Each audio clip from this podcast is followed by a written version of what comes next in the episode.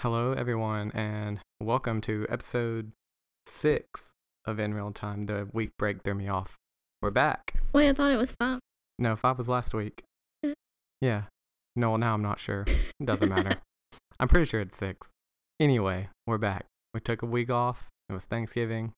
We ate lots of great food. But we're back. And a little overweight, Yeah. but it's fine. But we're gonna we're gonna fix that. New year, new me. But yeah, so we have a great show for you guys lined up. We have something a little special planned. I'm not gonna say what. You have to keep listening. That's how, that's how you keep them going. Get the engagement. up. yeah, They another step. Right. They don't know. We're going to be reviewing Boy Erased, Not Beautiful Boy. Yeah, which I told a couple of people by accident. Yeah. Which we already did that. Yeah. At least that episode's out there. So that Yeah, you so they weren't, can. yeah. I wasn't completely wrong. you weren't lying. But we're going to be reviewing Boy Erased and The Ballad of Buster Scruggs. So, oh, and I'm Dalton. This is my podcast I have co host, Kristen. Oh, they should know by now. It could be somebody's first episode. you never know. You know, they were like, wow, I really love the Coen brothers. And I have to hear everybody talk about them. And so, and here they are. Okay. And they'll only be back when we do the next Coen brothers movie, whenever that is. Maybe Hopefully never. soon. Maybe never. Don't say that. What? It could be. Best one. I talked to them. They're like, No. we just really don't like it. We think we're going to start writing books. Well, fine. Okay. She's done with my stuff. this isn't a video podcast, but I got the cue. Okay, Boy Erased. Directed by Joel Edgerton, the one and only, who has done one other movie, The Gift, which I have not seen, but I hear is excellent. So I'll have to check that out. But of course, Joel Edgerton been in many, many movies as an actor and a fine actor. How do you feel about Joel Edgerton? Do you like him? Um, yeah, I like him a lot. Um, very, I guess, underrated. I agree. I think he kind of I've seen him in a few other things too, and then Mhm. ag- I don't know. I guess this movie just pushed pushed it over the top. But yeah, definitely a different role for him. Yeah. I feel like definitely out of type because he is also in the movie. We will get to that. But this was uh, from Focus Fe- Features. Um, the cast includes Lucas Hedges because it's 2018, so it has to have Lucas Hedges in it Mhm. because he's in every movie. Uh, it also stars Russell Crowe, Nicole Kidman, and of course Joel Edgerton, like we said. So a really stacked cast, honestly.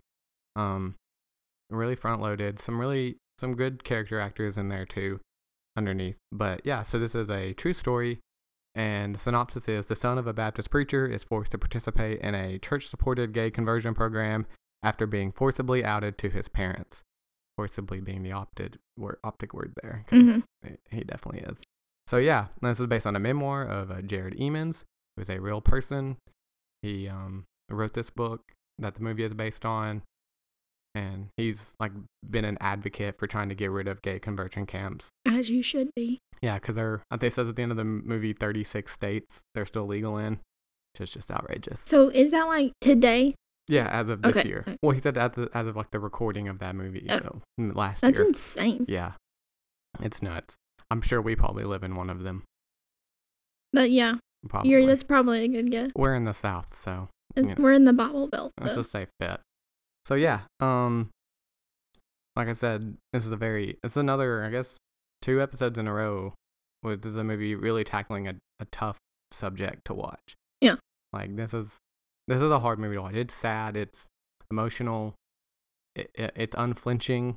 it brings definitely a different side of um because lucas hedges character has like a different um i guess opinion about his point of view of the situation Right. i didn't think it went very stereotypical which Yeah. was nice to see Yeah, he's conflicted about it for sure. Yeah. Like his position. and he like the whole time he was like i don't hate my father Yeah. Oh, and he, he, you know, at the beginning, maybe he does want to change.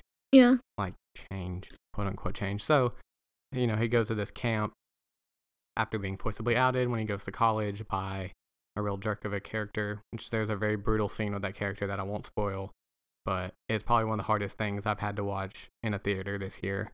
It's just, it's rough.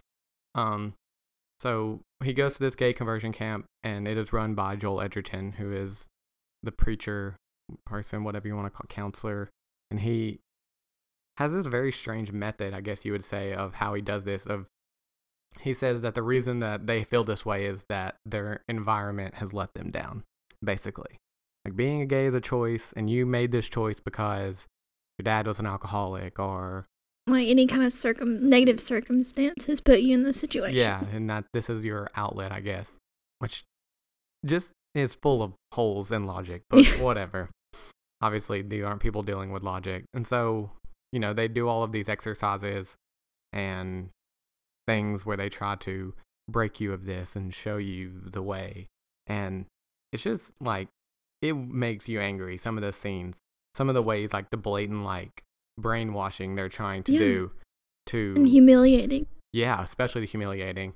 Man, there's a one character who's like real quiet, and they just the scene with him, like the the like funeral scene. Yeah, that was so so sad. It's just brutal. His name was Cameron. Cameron, yes, that's right, and it's just, man, he gives it up. He gets down the road, and he's, he's like such a nice kid, and it's just, I just, but yeah, so I guess that's the one side of it. Is like the main, the crux of this movie is in the gay conversion camp, but the other half of it is the family life Yeah, and how they're um affected. yeah, and how they're having to I guess work on changing Yeah. and accepting that. Right.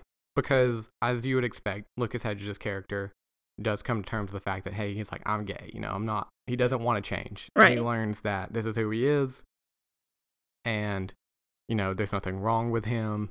He has like they do some flashbacks where he meets some guys and another guy in school that kind of shows him like this is okay, you're not like breaking any code like this is just anything. you and it's fine. Um, I think he says that guy says to him, he's like, "I want to show you that God's not going to strike you down." Yeah, that, yeah, that was Yeah. a really powerful scene. Yeah, and so he has to come to terms with that, and so his parents, played by Nicole Kidman and Russell Crowe, who are very religious. His dad is a preacher. Um, they are now having to come to terms with who their son is now because it goes against who they are, and you really see they both battle it in their own way. You know, Nicole Kidman really, you know, her she's more of a "this is my son," like Well, she definitely goes along with the dad at first, Right. and she doesn't necessarily have her own voice at the beginning. She kind of just, you know, falls behind him, and she says that to mhm, um to Lucas Hedges' character right. as well. And then I think as it goes on, and she sees that he's struggling through all of this, and she knows like this feels wrong. Well, she sees behind the curtain too Right, at some point in the movie. Um, so and she sees that this is a pretty nefarious place that he is, and that it's probably really hurting him more than it is helping. It definitely is. And so, you know, she's like, you know, what she says, a mother knows when her son is in pain or when Yeah, something's yeah. not right. And yeah, so when we talked about the movie, how did you feel? Because obviously, this one in some places is getting some Oscar buzz, especially for you know Lucas Hedges, Nicole Kidman, maybe even maybe Joel Edgerton outside chance. Um, how do you feel about that? Do you think stacking up some of the other contenders we've seen? Do you think it's as strong? Does it have a chance in any categories? I think it. I think it should definitely be nominated at least. hmm Um, but I don't see it winning necessarily when you you stack it up against other Yeah, um movies that are going to be nominated. But I I would like to see it at least Yeah, get a nomination. I think it could sneak into some some categories for sure. I think you know best supporting actress for Nicole Kidman, maybe. well, she needs to work on her southern accent because that was a little terrible. Well, they're they're in Indiana. It's not really the South. They Well, she sounded like she was trying to be No, from Alabama. not Indiana. I'm sorry, Arkansas. So still not really the South. I don't care what they say. Even it if- was a little bad. yeah, well, she tried, I guess. She did try. That's true. It it wasn't as noticeable to me as say like Claire Foy in First Man. Okay, yeah, that's fair. Um, but yeah, I did slip in and out. Apparently, you got to be British if you want to do a good Southern accent. apparently, but yeah, um, I agree. I think that you know it'll probably be bridesmaid for a lot of categories. Like it's there to fill out some spots. Mhm. Um, it was really good. It was definitely good. Like I, you know, I was moved from it for sure. There were some powerful scenes in there, but I think that they're just stronger contender. Like in any Yeah. of the categories that like it would take. I think I can. I've already seen a stronger performance, and that's without seeing some of the like these last year end Mhm. heavy hitters. So I would agree. I think that it'll probably get some recognition, but I don't know if it'll pick any up. Maybe like a Golden Globe or a Spirit or something I'm like that. I'm more happy that the story at least got to be told. yeah, I agree. but I don't think it necessarily holds a Yeah, it- contending spot. I guess. it's not like you know, it's not like you got to go out and see this. I think hmm if you're interested in you know in the the subject matter, which you should be, Um, I think it's an I think it definitely is an important movie. I'm glad it got made. Focus Features continuing to make these movies, you know, some like Spotlight, where they make Right, movies yeah. about tough subjects that you know these need to be seen.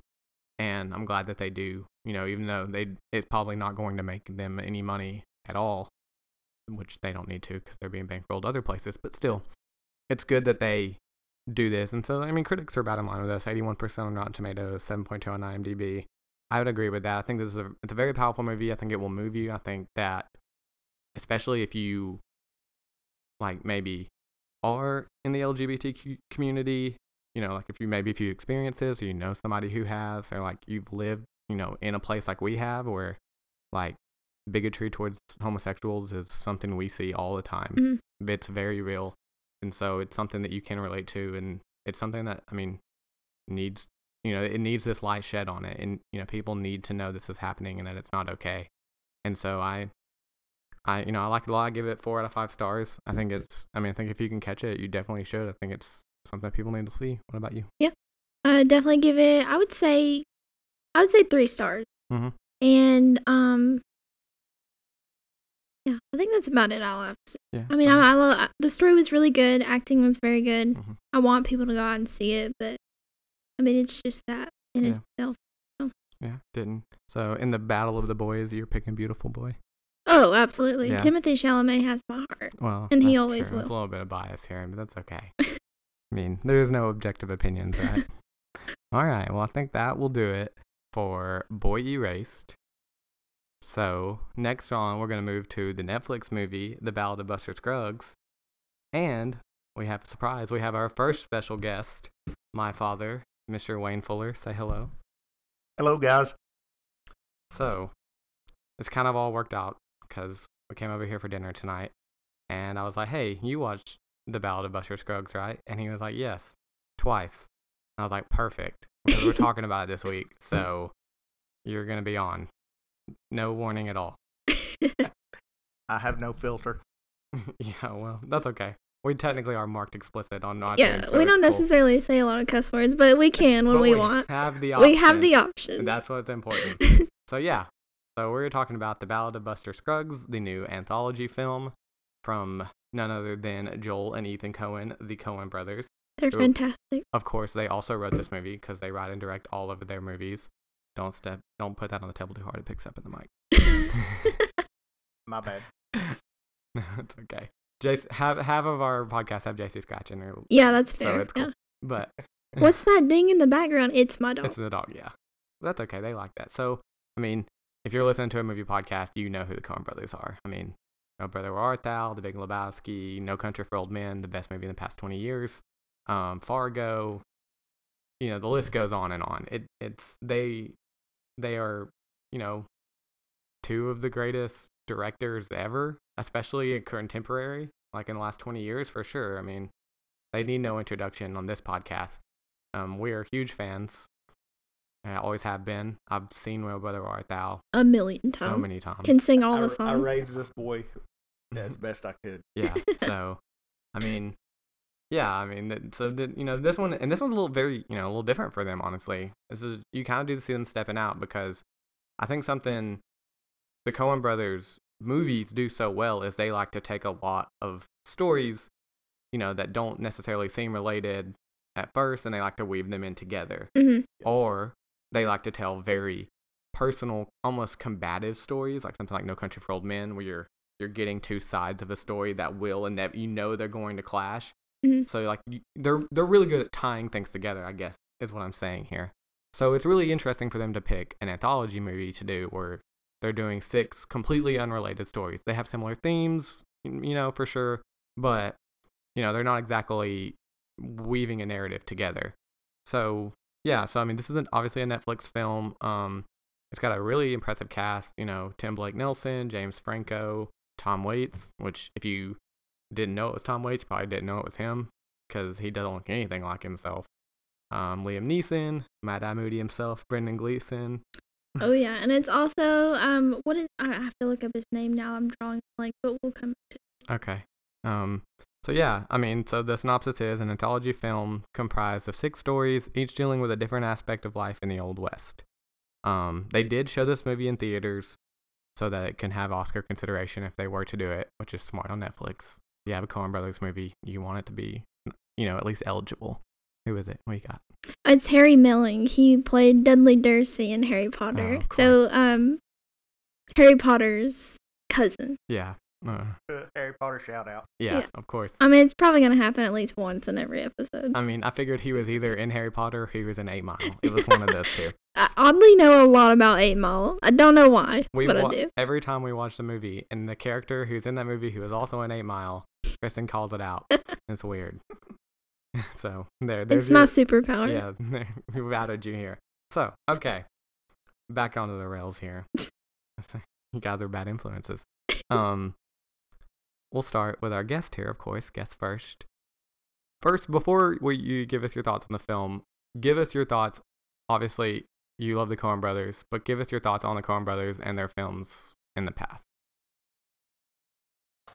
You hit on it. Uh, probably my favorite thing about the Coen Brothers is their storytelling ability. Hmm.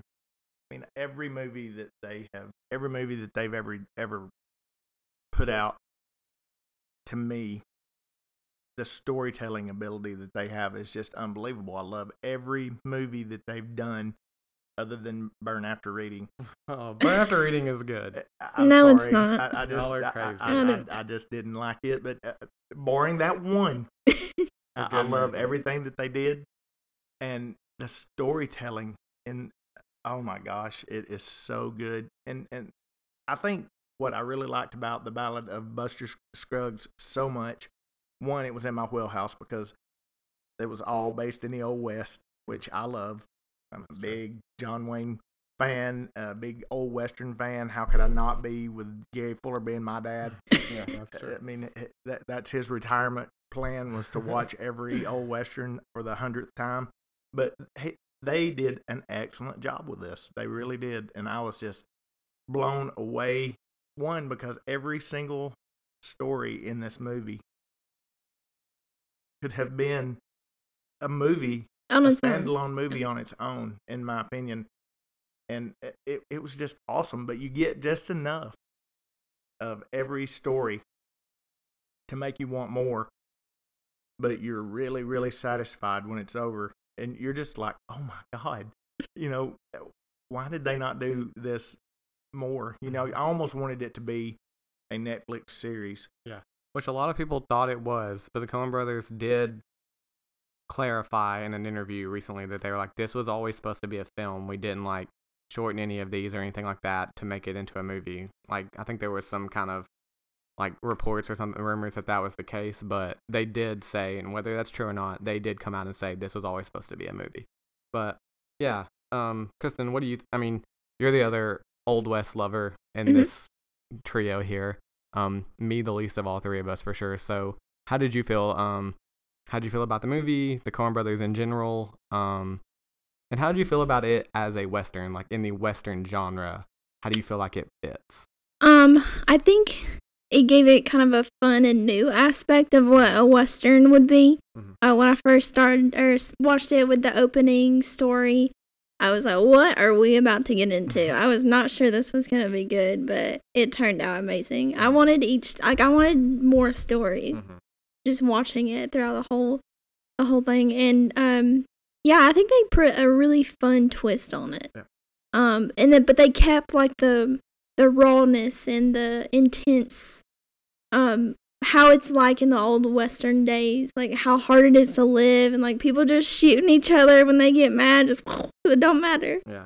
uh, but it's crazy i loved it Yeah. i think they did an excellent job Okay. Well, not to bring the party down, I guess. not a lot, because I do. I Oh, did. come Enjoy, I did enjoy it as well, but as we know here, well, maybe the listeners don't know because I don't know if we talked about this. I'm not a huge fan of westerns at all. Um, despite my lineage that has now been exposed, I've just never really been a huge fan of them. I mean, there are exceptions. Um, if you count There Will Be Blood as a western, then that's a, you know I love that movie. But I just I've never really connected with them. I think that a lot of the stories are very overtrodden. You know, like there's that whole if you've seen one western, you've seen them all. Like John Wayne could shoot 60 westerns in a month because they're basically the same story. Um, I think that they can often, you know, get a little stale. But I do agree that as far as like taking the vibe or the the setting of the the old west and really putting a different spin on it, a Coen Brothers spin on it, I think they succeed mightily.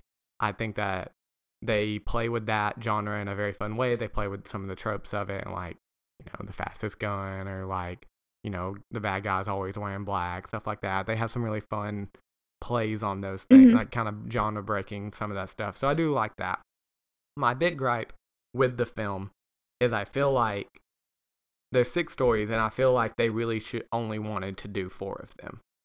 Well, I mean, they like the w- one in the um in the Golden Valley. I think Mhm. that's what it's called. I'm not 100 percent sure.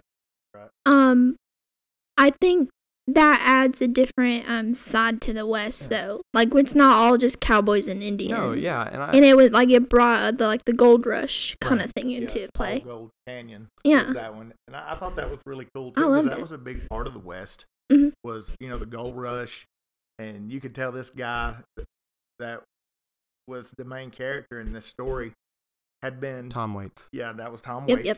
And and and you're right, you would not have known that was him Mm-mm. at all. They- I didn't know until I looked up the casting. and eh, but just the story behind it, you could tell that this guy had absolutely been, you know, a gold miner his entire life. He had been out there by himself. To me, he'd gone nuts. I mean, he, he Yeah. was he was crazy, and and it, it but the storytelling, because you know, there's not a lot of dialogue in that one. No, Mm. You know, almost it's- none. Mainly because he's out there by himself with a mule. Yeah, and he's kind of talking to himself right now and then. Or who who is this like person or that he keeps referring to? I think You- it was his. He had a partner at one Okay. time. Is, is what I picked up on, Yeah. it, and and he died, and so he was out there by himself. Mhm. But just the little storytelling details, like when he climbed the tree to get the egg. Yeah. And then he was like, "How many um um eggs can a bird count, anyways, or something like yeah, that?" yeah, yeah, because that owl. It was an Uh, owl yeah, of yeah, all yeah. things too. Uh, You know, that's another story altogether. Yeah, but it's a different podcast. yeah, it, but it, it was just crazy because the owl sitting there looking at him, and he's having a conversation with this owl, and he feels bad because he's taking all the owl's eggs, and he so he puts them back and takes one, and I, I don't know, I just that was really touching Mm. to me, but I think of all of them, the one that disturbed me the most, and it couldn't be a Coen Brothers production if it didn't have at least one that was Yeah. disturbing, was the meal ticket.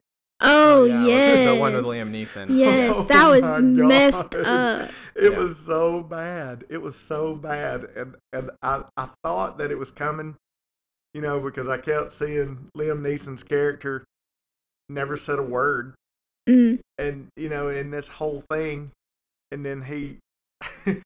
You, you Yeah. keep seeing it coming and you're thinking, Right. no, no, Yeah. surely not, surely not. and I'm not going to give it away Right. because I'm not going to give a spoilers, but it is a really, really messed up story. Yeah. But it is awesome. It definitely is. That one was definitely one of my favorites for sure. Um, but I mean, yeah, I think the Prospector one. I think it is good. I think it does. I think it, it's playing some good themes. I think that I think the two weak ones, in my opinion, are that one and the one with James Franco. Um, I think that they just they feel a little, um, they feel a little, you know, just kind of like thrown in a little bit. They just don't seem like to me watching it that they got the love that the other four did.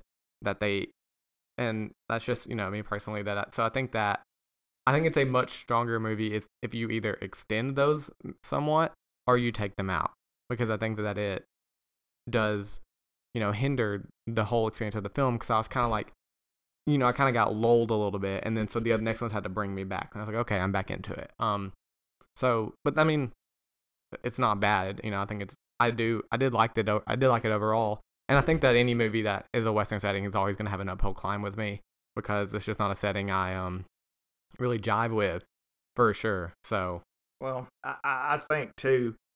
I was really thinking that the, the the very first one, which was the Ballad of Buster Scruggs, was was excellent, and I really figured that that one would be like the Mhm. gold star of the of the all of the six. But I really think that uh, let's see, yeah, the gal who got rattled Yeah, that was a good one. was so good. The storytelling behind that one too, again, was so good. was that the uh, wagon train? Yeah, the wagon Yeah, train. I did. That one was my favorite because I feel like that one told the most complete story, um, and had a has a heartbreaking ending that I really I just really connected with that her that her character the most to me, and I just I like never saw that coming. me neither. Um, and I really just like the back and forth between it. Um, I think the ending on that one is probably my favorite. The only second to the last one, I think the ending of the last one is awesome. It's so ominous and like Yeah. um like I just like that whole like they do that whole that whole section is in a carriage hmm and to convey the emotions that they do in that one in the very limited setting the most limited setting of all of them. Like this this whole you know it's very it's shot extremely well which all Coen Brothers movies look great so there's no surprise there. Um it was very beautiful so I do want to shout out to the cinematography and the score was great too. I think um you know there's some fun, there's some If really you've got an LG OLED TV, you should watch this on it. yeah I mean on Netflix it's in Dolby Vision That was called The Mortal Remains. It was the last one. yeah I really like Stagecoach. yeah, I really like that one a lot. Um, but yeah, the cinematography and the score is great. Like the you know the first you know the Ballad of Buster Scruggs. Obviously, it it's a music, so they you know that one's more musical. And I, I that was really that was a lot of fun. Um, That surprised me too. The music mhm. part of it, it was really cool. I, I really caught myself, yeah, you know, singing the songs and stuff because they're all just like old Western tunes are. They're, Yeah. they're catchy. You know, you mm-hmm. feel like you know Gabby Hayes is going to come up out of the grave and, and you know start singing with them. we can only hope.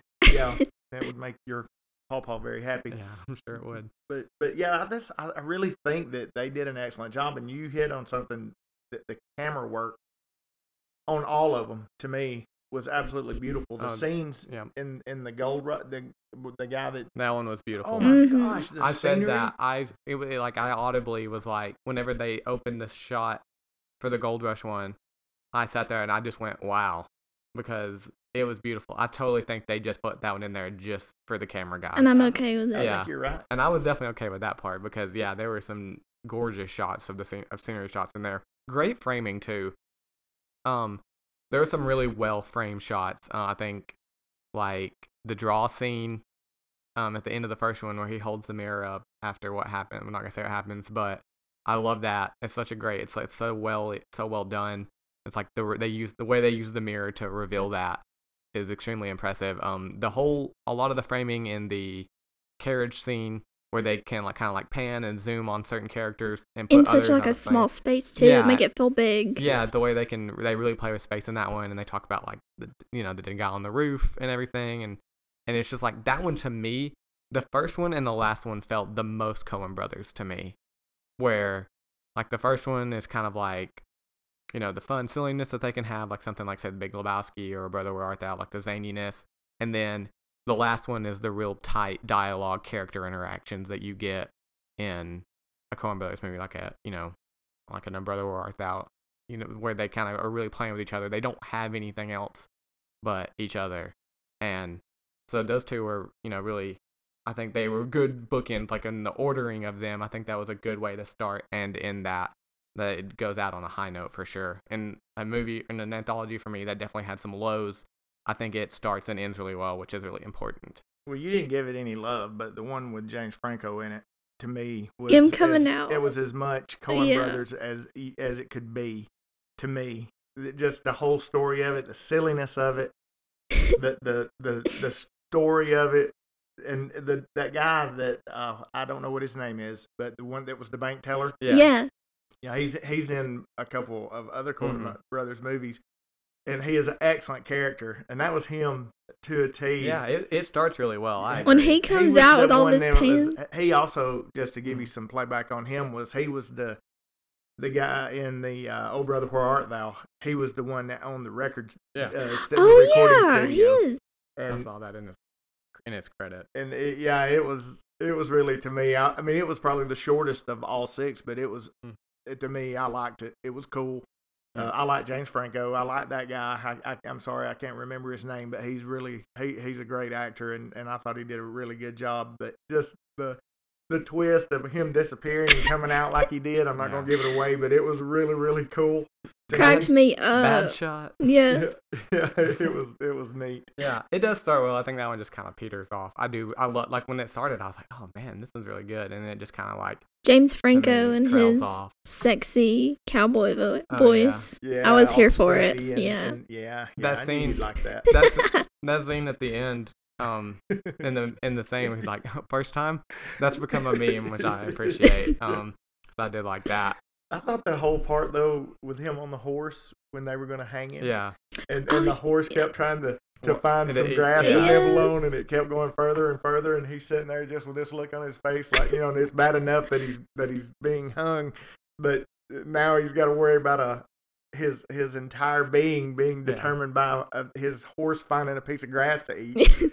that guy showing up he's like don't move no, that scene though, like when he's like as far back as he can go before he's hung, yeah and then he yells out at this guy that's miles away. He's like, "Hey!" Like barely even like raises his voice, and that guy just looks. He's like, "Oh, hey, there's a guy there. There's no exact way thing. He like, would have heard." half a mile Yeah. away. there's nothing out there to stop the the voice carrying it's good no, that that that whole mo- film or that that section of the movie was had to have been a shout out to the Clint Eastwood's um, spaghetti western Mhm. movies because I don't know how many times I, Clint Eastwood has been almost hung Yeah. in, in his movies, and there's always somebody that's going to be hanged in the movies, and it, it's it's awesome to me that the shout outs that they did, and I Mhm. thought it was cool too. that- With how they started it out with a book, it's like a book of a Mhm. western Yeah, tales yeah. different, yeah different chapter and then they flip stories. through the stories Mhm. and then they bring them to life.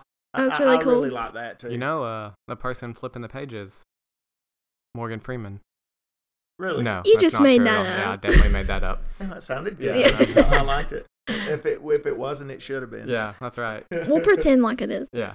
Yeah, that's we just that's the head canon. Okay, okay. Well, you guys are gushing about it, but this is a podcast for critical reception, so I gotta know what are your major gripes with it? Kristen, you go first. There wasn't enough stories. Ex- expound because it's a two hour and fifteen minute movie. So like I mean I just say that because I wanted more. Yeah, I mean, I know you did want more, and I mean, I think there's definitely a platform for that. I don't know Yeah. if they ever would. The Coen Brothers like to keep doing new stuff, so it'd be interesting if they retread on it. But It's cool how they like made like each story, but they made it into a film. But it would be interesting to like put that. I think as like like short episodes or something. Yeah. That way they could put more stories in there that Yeah. way. But I'm I mean, I don't know. They I'm could do that later. I'm sure Netflix probably wanted them to do that, but I mean, It's it's different it to like it's a different way to do a film, so I appreciate it. yeah, I mean, it's cool. Anthology films are cool because of you can kind of get that. They don't feel as daunting sometimes. Maybe it's Mhm. like you're not sitting down for two and a half hours to watch one story. You know, you're getting multiple stories, so that can be a good way. And also, it's an easy way, like you know, something like Four Rooms. It can be a good way to, not in this case, obviously it was all the Coen Brothers, but they can also be a good way to let multiple voices be in on one product, like something like Four Rooms Mhm. with like Tarantino and Robert Rodriguez. You know, Yeah. um, so yeah, I mean, I think that's, I think the anthology film has kind of died maybe in the wave of TV because it's like why not make it a mini series? But I definitely think that there is a like a merit to it because the Ballad of Buster Scruggs, even though they're separate stories, they all share similar themes. The major one being death and how you deal with death and how death can come in the in something brutal like the Old West. And and like if you see each you know each one of the stories centers around death in some way. It's a major player, just in different ways. And I really do enjoy the way that death comes in each of the stories in, in such a unique way, whether it be a comedic device, whether it be very serious and sad, whether it be motivation. You know, it can they really do a good job with that. Like it really that it's really the thread that, you know, ties the story together. But I'm not letting you guys get away from this. I want to know your major complaints because I'm not going to be the only negative Nancy here. I I, think know. you probably are going to be the only negative I- Nancy yeah, here I because just- I, I, honest to God, went away from it with no negatives. And of course, that's not out of the ordinary for me because I see the good in, in about every film that, that I've met. That's okay. I and mean, and, you and, and I do, but I, I guess if I was going to have anything negative to say about it, and this is not really negative, it's just something that I anticipated and it didn't happen. But I really thought at some point these stories were going to intertwine. Mm. Oh yeah. I did. Mhm. Uh, the whole time I'm sitting there thinking, okay, when's the plot twist going to come in to where, you know, these characters are going to cross over or, or these stories are going to cross over somehow and there's going to be like a big, oh, and I didn't even notice that or something because the Mhm. Coen brothers are known for their their little uh, Easter eggs that they have in their films that you just don't catch. And I really expected that, and and that's not a negative by any stretch of the imagination. It's just I guess I was thinking it was going to happen and it didn't, and I was just like, oh man, I, I was wrong. And you know, nobody likes to be wrong. No, they. That's true. Kristen? I don't know. I honestly like I'm trying to think It's of something nothing? negative and I can't. Okay. It was Okay. it was excellent and it was It was. different. Yeah. It was it was uh Coen Brothers perfection. Yeah. To me, it really was. Uh, I felt like Netflix gave them an outlet to do this, and uh, I, I I liked the idea of that, and I'm glad that Netflix did it, and I hope that this is you know the sign of things to Mhm. come with Netflix because we all know that Netflix has laid some eggs Especially in movies. True. and this was just like a, you know, this is their, you know, everybody else has got something to shoot for now.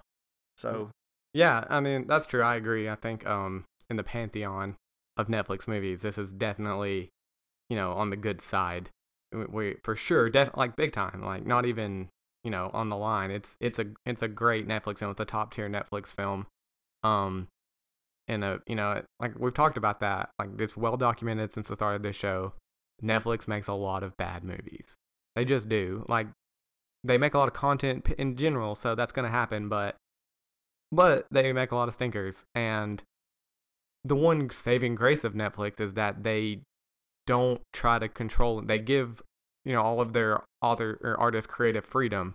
And so when you give creative freedom and a budget to somebody like the Coen Brothers movie, you're gonna get something good. Always. Burn After Reading is good. You're always going to get something good.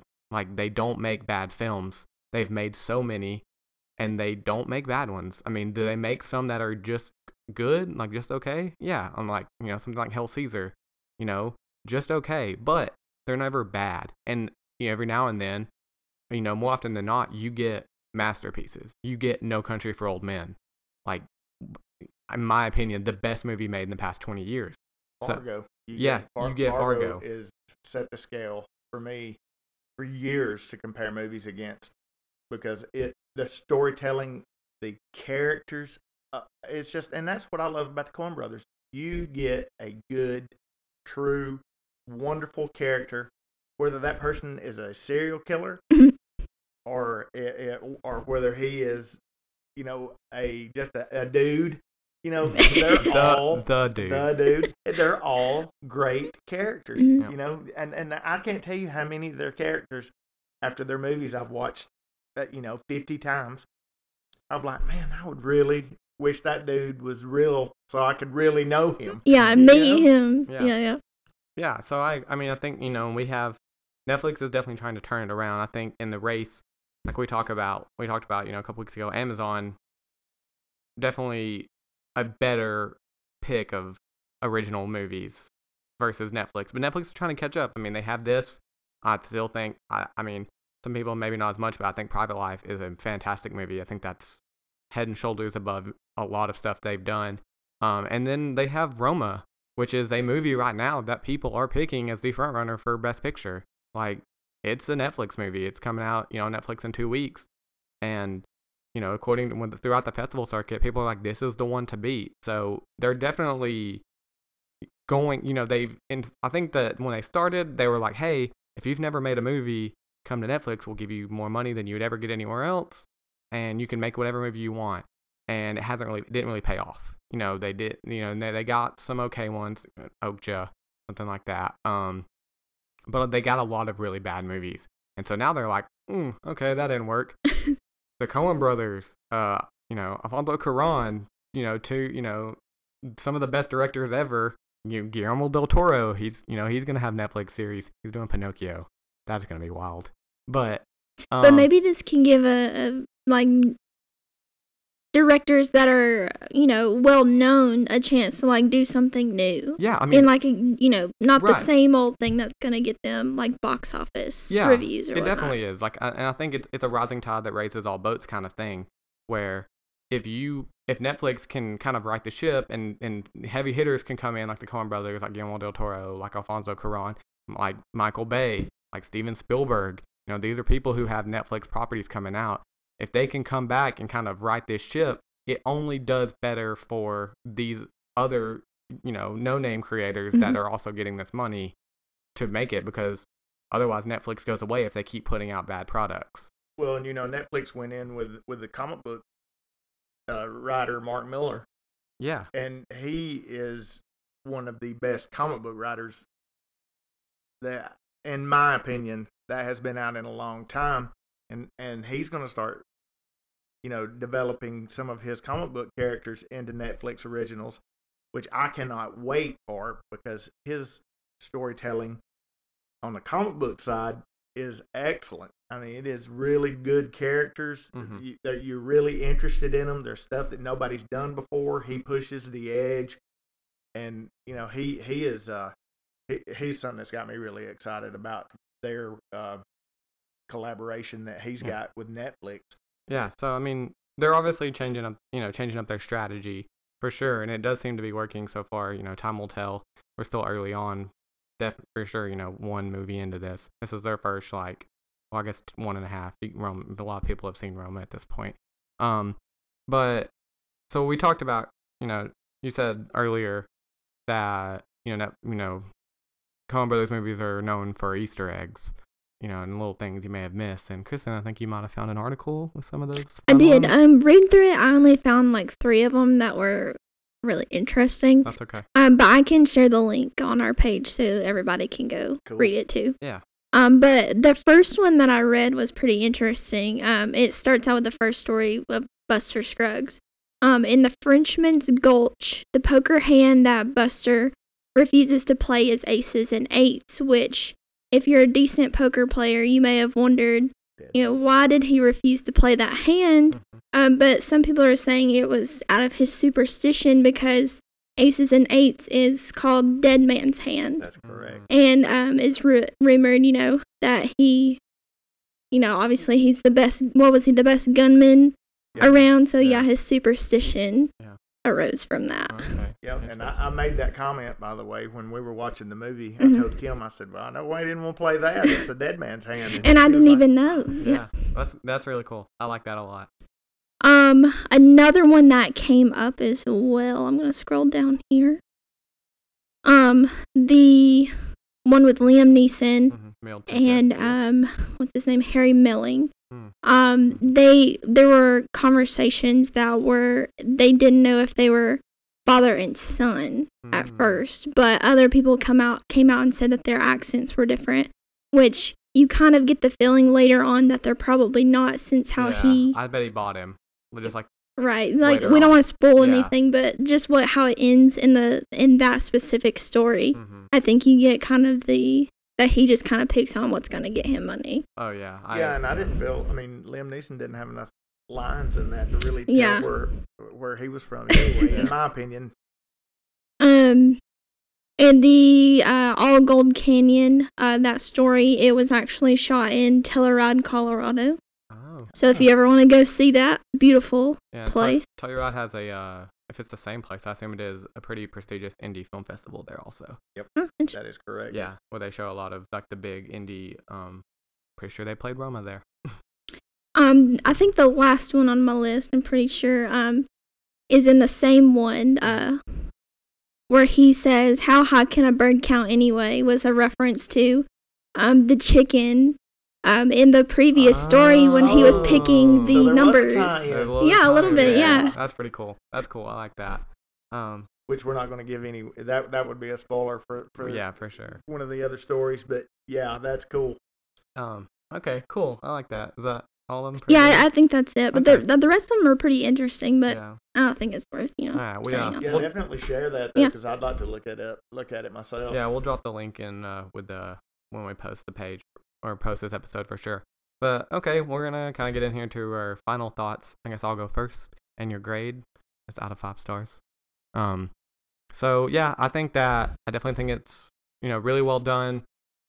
I think that the cinematography and the framing and a lot of the acting and character interactions are very well done. I just still think that despite both of yours, your strong and valid arguments, I think that um some of the stories just didn't get the love that they should have deserved if you wanted to put them in there as equals to the other ones. And I think that that, you know, if two out of the six stories for me don't hit, you know, that's, you know, that's not, that, it brings it down in my opinion. So, uh, I think that uh, on the whole though, I mean, if you're scrolling through Netflix, you could do a whole lot worse. You could, yeah, you could watch Titan. Don't watch Titan. it's so bad. Um, so yeah, I mean, at the end of the day, it's still a Coen Brothers movie, but it's, you know, it's not in my top five Coen Brothers movies. Um, I would, you know, there are, uh, you know, plenty I would go to before this one, but it's still solid, well done overall. Um, I still enjoyed it. I give it three and a half out of five stars. Kristen, Um, I would give it four out of five stars. Um, I want a lot of people to go and watch this movie just so we can get more movies like this. Uh, so the more good reviews we get, the more we can uh, watch stuff like that. But yeah, I love the movie. It was excellent all the way through, and um, Coen Brothers, please make more. All right, and our esteemed guest, your final thought and your grade. Uh, I'm yes, from my gushing earlier, you know that uh, I loved it, and I'm with you, Chrissy. I hope and pray that the Coen Brothers do more of this. I hope they've got a trunk full of these things, and and that Netflix lets them do it. And uh, because I would have went and seen this movie, I would have paid money to go see it at the movies, uh, mainly just because the Coen Brothers did it, and I've seen everything that they've done but uh, it being on Netflix and being out there for more people to get to see, uh, because you know more people watch Netflix and go to the movies anyway. I think um, it is uh, it's definitely out there for more people to see, for the audience to be bigger, Mhm. and I'm I'm happy about that. Uh, I thought it was excellent. I, I gave it four four and a half stars. Uh, because I thought it to me it was everything the Coen Brothers are was in this, and to see them take that and and make a western you know mini westerns Yeah. out of it and and me get to to be involved in all of those was excellent to me so it was in my wheelhouse so that's probably why i liked it more than anybody else but it it, it was excellent go watch it Alrighty. So I think that's gonna do it for us this week. Uh, thank you to our very special guest. you're welcome thanks for having me Um, I'm sure he'll be back. He definitely will be. yeah, will he, be. he will. Yeah, he the will queen be. movie was great by the way That's been a point of contention in our household for uh since it came out. But i still think it's an age thing yeah, well, that's fair. Like that's just your opinion, man. it is it is man man Uh, so, all right, thank you guys for listening this week. Uh, I'm sure you missed us last week. Like, you know, you're probably like sitting there and trying to get away from your family. You know, man, I really would love to listen to them, but we just let you down. We and I'm did. sorry. Um, but you'll get over it, and um, We're, you'll love us anyways. we're back. Um, we're definitely going to for because I assume the same thing will happen over Christmas. So I think we got a little something special planned that we might record ahead of time that we can put out. Yeah. Um, just so that you can get your fix for us, but that we don't have to lock ourselves in a room away from our families to record a podcast. not that you would want to Yeah. Well, you know, depends depends on how many times we have to watch Bohemian Rhapsody again. um, but yeah, all right. So, Kristen, why don't you tell them where they can follow us so that they can hear even more of us? So I can't stress this enough. Um, go to our Facebook page. Please. Um, just search in real time R E E L. Mhm. Um, we have a link on there to for you to send us an email uh, with uh, your reviews, your opinions, questions, and we will read them out on the show. Mhm. Um, you can also leave a post on there as well if you Send, like. send us your hate mail. Yeah, please, anything. Um, you can also find us on Instagram um, at In Real Time Pod. Um, Twitter is the same at In Real Time Pod. So you can tweet us, comment on our Instagram pics, do all that. all the all the fun stuff. And if you don't, if you think Facebook is stealing your identity and you don't want to use it, um, you can just email us directly at inrealtimepod at gmail.com. Mhm. So hit us up. But yeah, I think that'll do it this week. Uh, I stay tuned to our Twitter because we're in that really weird time where like there are a lot of really like limited release stuff that we, We kind of have to wait till they come around yeah, around us. kind of like Thursday when the showings come out. I can see what we're gonna check out. So I have to check that out. Maybe, maybe we can see. We might get to check out Green Book or something, you know, something like that. Mhm. Um, I do, but I'm almost positive uh, for Netflix, the Netflix film we're gonna do, um, Cam, which is a new Netflix oh horror yeah, film that, that we're going to do. Um, that gets the Wayne Fuller seal of approval. 'cause He's already watched it, but yeah, that, so that so count on that one for sure. And then for the theater movies, um, check our Twitter slash Facebook, and we'll we'll make a post about that because I gotta see what what we can actually see. Um, we you know December we're finishing strong here. There's a lot of Big movies coming movies out. coming out. We we talked about Roma, of course. You know we've got Into the Spider Verse coming out. Uh, Aquaman, Bumblebee, uh, Mary Poppins Returns. Um, you got Mortal Engines. Um, and there's a lot of you know a lot of limited release Oscar stuff. You know, The Favorite, Welcome to Marwen, Vice. A lot. You know, we, we're going strong here. It's gonna kill me. I'm gonna be. We're gonna be. It's gonna be like every day. I have a feeling the favorite's gonna end up being my favorite movie of the year, Oh, but I'm getting a little ahead of myself. So looking forward to that movie. But yeah, so we still have plenty, and we're also going to do you know end of the year time. We're gonna do a good top ten, top five list. Hmm you know, look back at the year, have a little. I'm sure uh, our special guest will probably be back for that one, because it'll be it'll be nice to get another perspective. You know, like really reflect, really look back. And you guys can send us your top five movies of the year too. Yeah, for sure, and, and we'll read them out loud if you wanna. If you want your voice heard, let us know. But I think that's enough rambling for this week. So thanks again for listening. We'll be back next week, same bat time, same bat channel. but until next time, love you.